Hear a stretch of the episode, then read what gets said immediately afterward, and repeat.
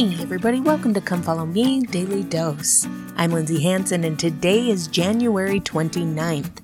Today is the last day of this week's Come Follow Me block, and next week we're going to be studying Genesis chapter six through eleven and Moses chapter eight. But for now, let's finish up Moses chapter seven. Now remember, Enoch sees God weep, and he asks, "How canst thou weep?" And then God goes on to explain why he's weeping. He explains that he gave his children knowledge and he gave them the gift of agency and asked them to love one another and to choose him, to let him be their father. But they used their agency and didn't choose him. And he goes on and he shows Enoch all these different things that would happen, the destruction that would happen. He talks about Jesus Christ and how he would come.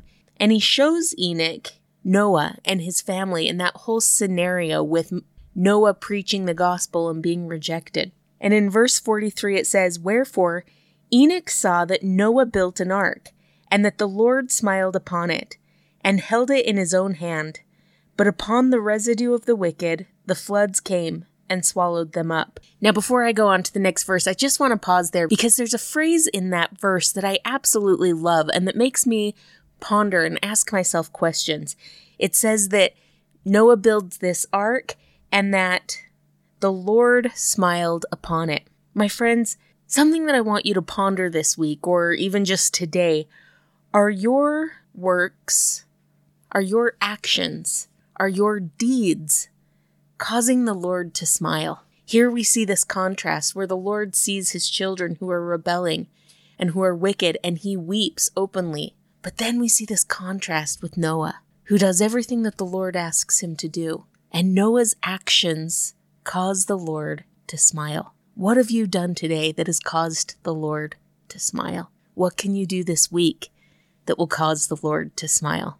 I hope that I am causing the Lord to smile far more often than I am causing him to weep. I want to make my Heavenly Father proud of me, and I want my actions to make him smile. Then verse forty-four goes on and it says, "And as Enoch saw this, he had bitterness of soul, and wept over his brethren." Now, my friends, we've been talking a lot this week about what it means to be of one heart and of one mind, and to pattern our heart and our mind after the Lord's heart and mind. Here, Enoch sees God cry, and he's shocked by this. He's saying, "Canst thou weep?" But when Enoch finally understands, when God teaches Enoch about who his children are, when Enoch is finally able to see God's children through God's own eyes, then truly, truly Enoch and God become of one heart and of one mind. And now all of a sudden Enoch understands, with this perfect understanding, of why God is weeping. And he sees the wickedness of the people and he experiences this bitterness of soul. And he begins to weep as well. One heart and one mind, patterned after the Lord's heart and mind. Now, my friends, this leads me to another question. How can we let God show us who his children are? Meaning, Enoch was able to have this perfect love and this perfect empathy for God's children because God was able to show Enoch who his children were. And it's my belief that our Father in Heaven wants us to be able to see his children through his eyes. Elder Renlund taught in his very first talk as a member of the Quorum of the Twelve Apostles, "Only when we see through Heavenly Father's eyes can we be filled with the pure love of Christ." Heavenly Father wants to teach us who we are as his children. He wants us to see others the way he sees others, because when we do that, we can be filled with charity and we can be filled with the pure love of Christ. I think that this quest to see others the way God sees them is a lifetime quest, but I think that as we pray for charity, as we serve, and as we strive to love others and leave judgment at the door, we begin to see God's children through his eyes, and we begin to develop that love and that empathy for them in greater and greater abundance. Now, after Enoch is weeping over God's children, it says, "He said unto the heavens, I will refuse to be comforted." Now, I absolutely love that phrase, because haven't we all felt that way sometimes?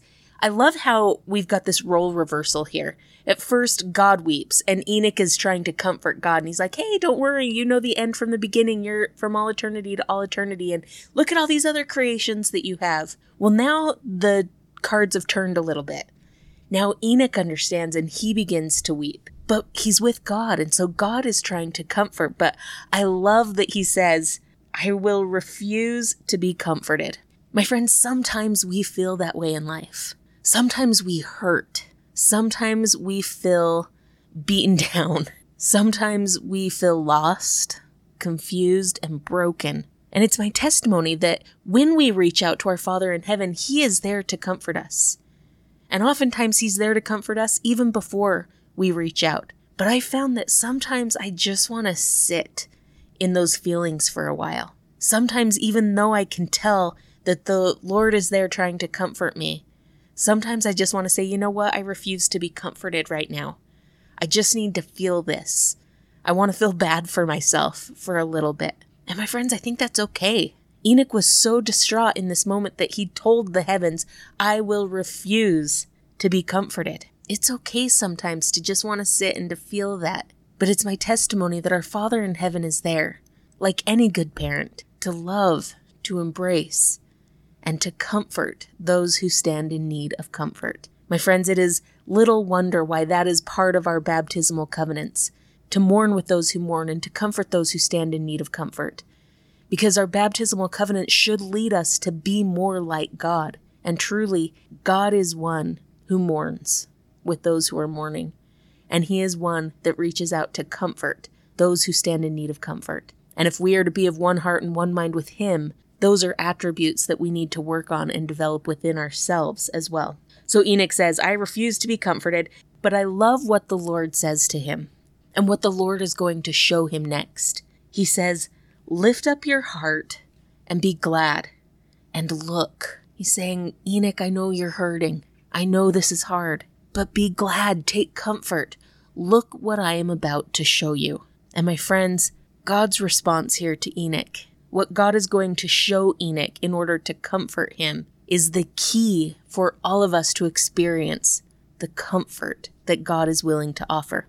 Let's take a look at what He showed him. Verse forty-seven, and behold, Enoch saw the day of the coming of the Son of Man, even in the flesh, and his soul rejoiced, saying, the righteous is lifted up, and the Lamb is slain from the foundation of the world. And through faith, I am in the bosom of the Father, and behold, Zion is with me. Verse fifty-three, and the Lord said, I am Messiah, the King of Zion, the rock of heaven, which is broad as eternity. Whoso cometh in at the gate, and climbeth up by me, shall never fall. Wherefore, blessed are they of whom I have spoken, for they shall come forth with songs of everlasting joy. Now, my friends, there's more to it than that, but essentially, God tells Enoch to lift up his heart, to rejoice, to be glad. And then He tells Enoch to look. And He shows Enoch the life and the ministry and the death and the resurrection of Jesus Christ. My friends, in our darkest moments, in our hardest trials, we can rejoice and we can find peace because of Jesus Christ. Elder Porter once said, we need not fear the future, nor falter in hope and good cheer, because God is with us. When our only desire is to please Him, we will be blessed with a deep inner peace. My friends, I testify that there is peace in Jesus Christ, because Jesus Christ is the Prince of Peace. And when we struggle, and when we mourn, and when we weep, we can take comfort in knowing that He mourns and weeps with us, and that in the end, all will be well and all will be right, and we can rejoice because of the Prince of Peace. Thank you so much for listening today. If you're enjoying this podcast, make sure to follow us on social media, subscribe, like, comment, or share. This has been Come Follow Me Daily Dose, and I'm Lindsay Hansen.